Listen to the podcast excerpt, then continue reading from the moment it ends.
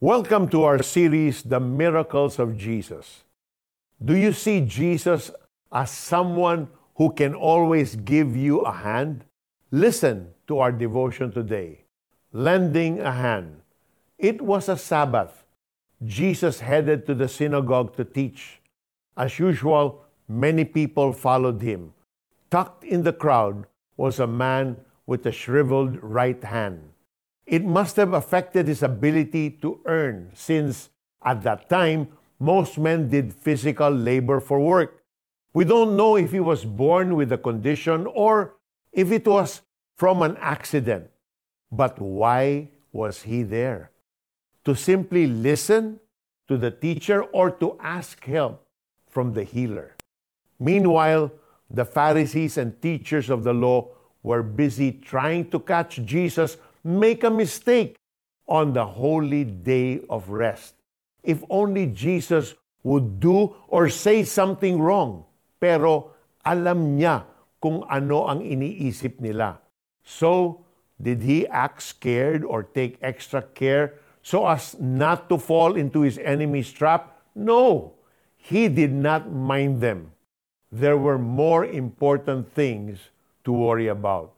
He saw the man with a withered hand. Sinabi niya sa lalaki, sa harap ng marami, stretch out your hand.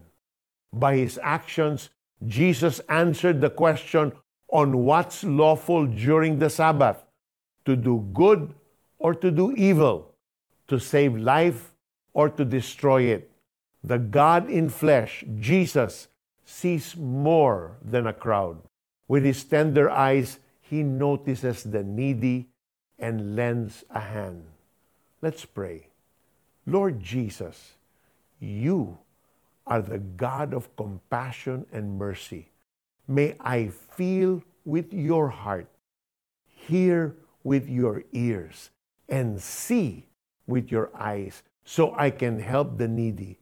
I pray this in the name of Jesus. Amen. Now, how do we apply this to our lives? Do you know anybody who needs help? Magkusang lapitan siya at tumulong. Whether it's big or a small favor, do it in the name of Jesus. No need to broadcast to people what you've done.